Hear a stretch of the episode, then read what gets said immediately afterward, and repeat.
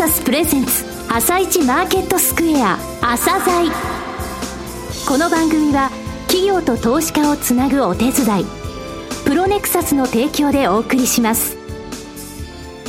皆さんおはようございます。アシスタントの高木由里奈です。それではスプリングキャピタル代表チーフアナリストの井上哲夫さんと番組を進めてまいります。井上さんよろしくお願いします。よろしくお願いします。さて今日も楽しみな企業をゲストにお招きしています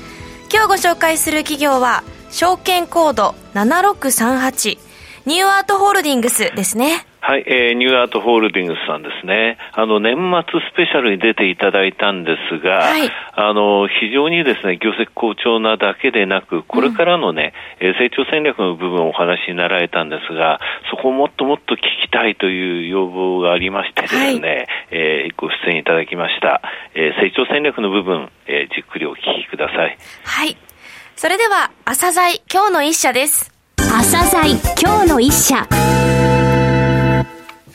本日は証券コード7638東証スタンダード市場上場のニューアートホールディングスさんをご紹介いたします。お話しいただきますのは、代表取締役会長兼社長の白石幸雄さんです。本日はよろしくお願いします。よろしくお願いします。はい、えー、昨年末、朝鮮スペシャルにご出演いただいたんですが、結構反響がありましてですね、その中で、えー、成長戦略の部分を、えー、お話しいただいたんですが、もっと詳しく聞きたいという、えー、そういうお声がありまして、本日はその部分を中心にお話しいただくために、えー、お越しいただきました。よろしくお願いします。ありがとうございます。えー、そのため事業の部分については私の方でまず簡単に説明させていただきますが、えー、御社の事業セグメントですが、銀座ダイヤモンド白石、えー、現在全国に58店舗、それからエクセルコダイヤモンド全国に52店舗、こちらで行われているアートジュエリーの販売製造、及び美術品の仕入れ販売、オークション事業を行われているジュエリーアートオークション事業、それから全国で現在25拠点で展開されているエステティックサロンラ・パルレの運営、こちらがヘルスビューティー事業、それからゴルフブランドクレイジー、こちらの製造販売を行っているその他事業に分けられ、えー、御社は3月決算企業ですが、今年度第2四半期時点では、全体の87%を、えー、主力事業であるジュエリーアートオークション事業が占めていると。こういう事業のご説明とさせていただきたいんですが、えー、何か、えー、補足してお話になられることございますか？主力事業の中にね、はい、アートオークション事業が加わってきて、こちらがかなり今後成長が期待できるそうですよね。あの、えー、2021年、22年と非常に話題になりました。羽田空港でも行われましたけれども、はい、そして業績なんですけれども、今年、えー、23年2月6日ですか、情報修正を発表されました。第二四半期の決算でも非常にあの、前年同四半期比で23%増収で好調だなと思っていたんですけれども、情報修正、見通しとして売上高12.4%予想よりも、情報修正。経常利益については18.7%予想よりも、増益見込みと。そして当期純利益については34.9%。情報修正されたということですね。これあの、好調な理由について教えていただけますか？一番大きいのはやっぱコロナの影響がね、はい、いろんなところに影響を及ぼしてるわけですけど、はい、ふるさとをもう一度見つめ直す傾向が出てきてるんじゃないかなと。はい、で私たちが今、まあ、名古屋地区ですと岐阜とか、はい、あ三重県だとか、うん、大阪地区ですと奈良とか、うん和歌山とか東北ですと今まで仙台だけだったのが秋田とか盛岡青森、はい、山形、まあ、こういうその周りに出していってるのがすごく売り上げが伸びてきてるね、これはあの銀座ダイヤモンド白石とエクセルコダイヤモンドエクセルコと統合店が多いです、最近は。はいはい。この、あの、いわゆるジュエリーアートオークション事業が非常に地方を中心に伸びたと。はいまあ、皆さん記憶にあるその、はい、月給の3か月分ぐらい使って、はい。えー、ブライダルをこうプレゼントしようとダイヤモンドをプレゼントしようというキャンペーン貼った時に私どもの会社はスタートしたんですね。はい、で、ブライダル文化っていうのをあらゆる面でこうずっと今まで PR してきました。うん、それが都会から地方へもこう浸透していった。はい、それがこう数字につながってきてるから都会の売り上げはね、はい、やっぱ前から伸びてはいますけど、はい、やっぱ伸び率が浸透していった地方とか、うんはい。海外が伸びてきてそうですよね、ええ、コロナ禍でですね結婚式は、えー、挙げられないけれども、うん、ブライダルのジュエリーについてはよりいいものを送ろうとそういう気持ちがやっぱり芽生えたってことですかね、まあ、結婚式はどちらかというとこうスモール、うん、身内であるとか。でもプレゼントはちゃんと表現していく、うん、それからプレゼントしたらお返しっていうのがね、はい、日本っていうのはこうもらったお返しする習慣っていうのが伝統的にあるんです、まあ、これなんかもね私たちがこれから新しく成長分野として、ブライダルの文化に取り入れていきたいと思ってると思います、はいえー、さて、ここからですね、本題、今日お越しいただいた本題ですが、今後の成長戦略についてお聞きしたいんですけれども、ブライダルジュエリー事業に次ぐ第2、第3の事業の柱を構築していくと、具体的な成長戦略における新規事業群として、オークション事業、軽井沢不動産開発事業、ニューアート総合研究所新規開発事業、事業連合による事業領域拡大施策、この4つを掲げられていらっしゃいます。まずはあの、オークション事業、こちらについてお話しいただけますか？えー、オークション事業は、はい、あの、テストケースとして、うん、えー、羽田でやりました。はい。あの、羽田だと非課税でできるからです。そうですね。で、この時は非常に大きな数字ができました。で、国内でその後やってるんですけど、今度いよいよ香港で5月に実施いたします。はいこれは非課税ですから、うん、あかなりの数字が出てくると思います。美術品ですね。はい。のオークション事業ということですね。はい、これあの日本であのオークションが美術品のちゃんとあの目指すことができるかできないかっていうのは御社にかかってると思うんですけれども。ニューアートエストウエストオークションはあくまでインターナショナルなオークションとして、えー、スタートしてます。うんですから国内でもやるけども非課税地区の香港であるシンガポールでやるってことを計画しています。それによって金額の高いものが出品されてきます、うん、ですから一桁違うオークションになってくると思います。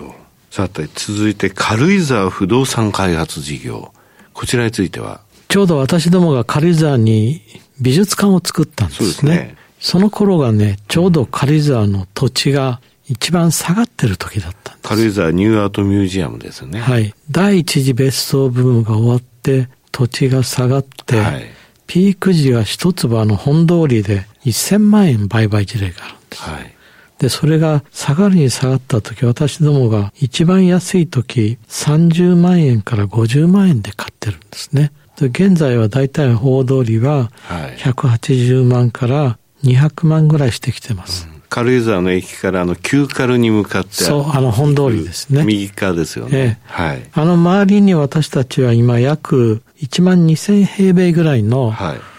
土地を確保してます、はい、まあ昔あの軽井沢の社交場と言われた赤坂飯店をはじめ、はい、あの辺が私どもが今まで時間をかけて、はい。えー、土地を購入してきたところです、はい、そこでこれから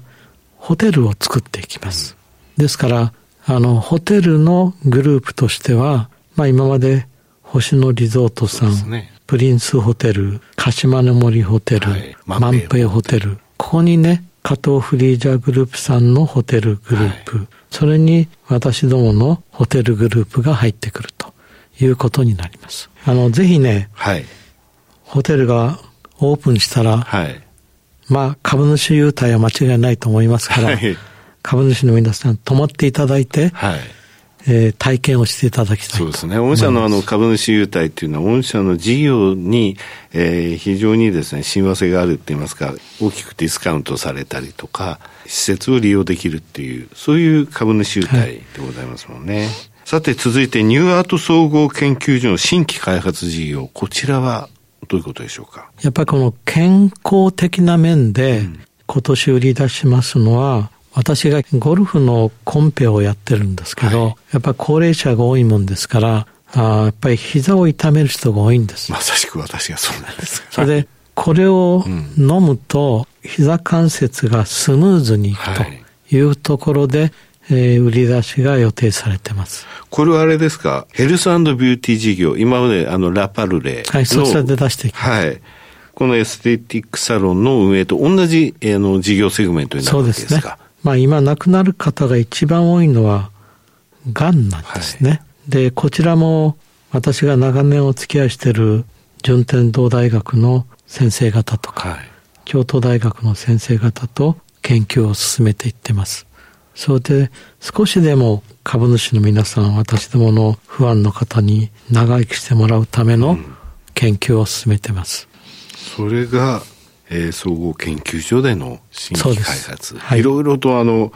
えー、夢のある、えー、新規開発事業を、えー、描かれていると。実際、えー、もう事業化されるものもあるということですね。あと、事業連合による事業領域の拡大って、これはどういったことですか？すで、えー、に結果として現れているのが、ジュエリーの仕入れて売る形から製造販売に移ってきてます。はい、この製造販売によって、あの、ブライダルジュエリーの事業が利益が大きく上がるようになったというお話が、あの、以前ありましたが、そのノウハウを他の領域でも、そうです。やっていきたいということですね。そういうことです。はい、となると、これあの、えー、M&A 等も視野に入れてということになりますか？そうですね。はい。はい。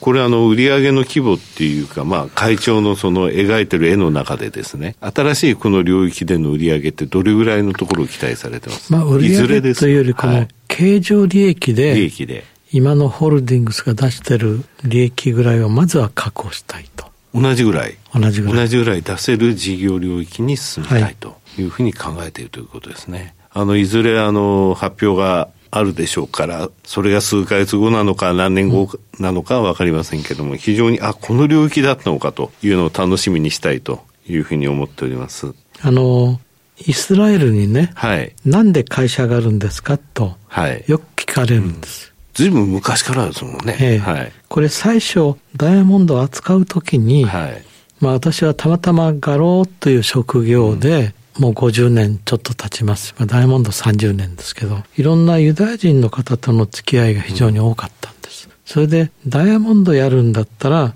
イスラエルの取引所の中に会社を作れば、もう全部世界的な、そのことが勉強になる、相場もわかるということで作ったんですね。で、そんなことで、今その、いろんな話が展開している中で、えー、インドのムンバイ、はい、ムンバイにも軽井沢に不動産投資したように不動産投資したいと思ってます。まあつい先日住友グループの方でこれからムンバイにビルを作りますってやってるから同じように目つけるところがあるんだなと思ったんですけど、うん、軽井沢の次はムンバイに不動産投資したいと思ってます。えー、最後になりましたがリスナーに向けて一言お願いします。まあ、今回情報修正をさせていただいてこれから3年5年と大体同じ状況が続いていくと考えられます。まあそれに対して私たちはやっぱり株主の皆様に喜んでもらえるように配当政策もね、うん、やっぱりできる限りご期待に応えていきたいと思います。白石さん本日はどうもありがとうございました。ありがとうございました。今日の一社、ニューアートホールディングスをご紹介しました。さらに井上さんにお話しいただきます。はい、えー、非常に夢のあるお話だったと思うんですけどもね、うん、ニューアートさん、えー、ニューアートホールディングスさん、一番初めですね、この番組にお越しいただいて、えー、その事業のこれからの成長性を考えて非常に割安感が強いというお話したんですよ。うん、で実は株価がそこから3倍近いんですよね。うんそれで情報修正したんですよ、今度2月の6日に、はい、えー、それまで193億円の売上の予想を217億円に、うん、営業利益32億1000万を37億円に情報修正して、うん、えー、配当につきましてはね、昨年もう6月の時点で、えー、基礎の予想70円を100円に上げてましたので、うん。ですので、そういう会社ってやっぱりこういう情報修正出てくるんですよね。うんうん、ただ、昨日現在でもまだ PER11.6 倍。配当利回りの予想配当利回り5.98%なんですよ。はい、で、これからそのああ新たな事業でニューアートホールディングスと同じぐらいの利益を出したいって言われましたよね。で、やられてる事業は全部ね、心も体も健康で幸せにいるための事業をずっとやられてるってこと、うん、えそういったその DNA の部分っていうのは絶対に崩さないで新たなことを探されてるってことですよね、うん、これからもちょっと追い続けなければいけないなというふうにあの私自身思ってますこの会社は。はい。えそれでは一旦お知らせです。企業ディスクロージャー IR 実務支援の専門会社プロネクサス上場企業のおよそ6割。2200社をクライアントに持つ。これはアジア証券印刷の時代から信頼と実績を積み重ねてきたからこそ。さらにプロネクサスが目指すのは企業と投資家をつなぎ日本の株式市場を活性化させることです。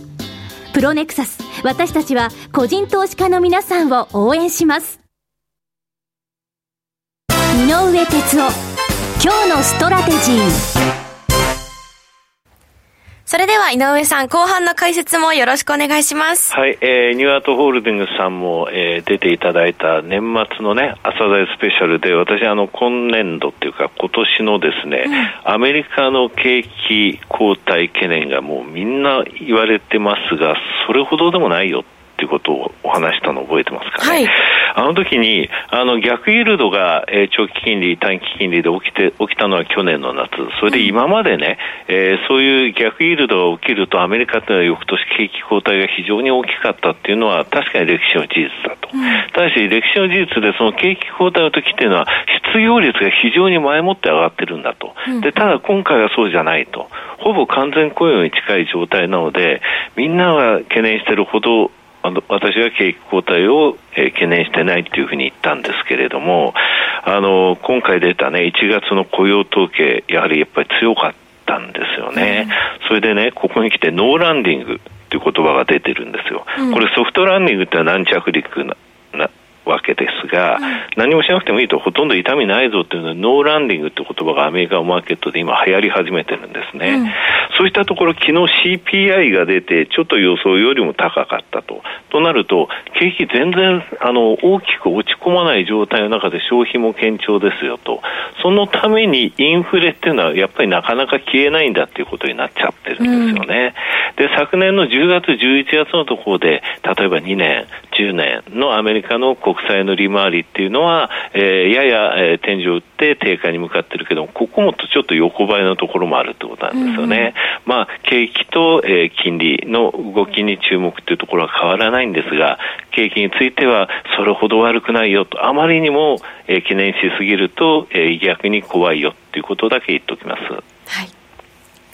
井上さん、お時間になりました。今日もありがとうございました。リスナーの皆さんもまた来週。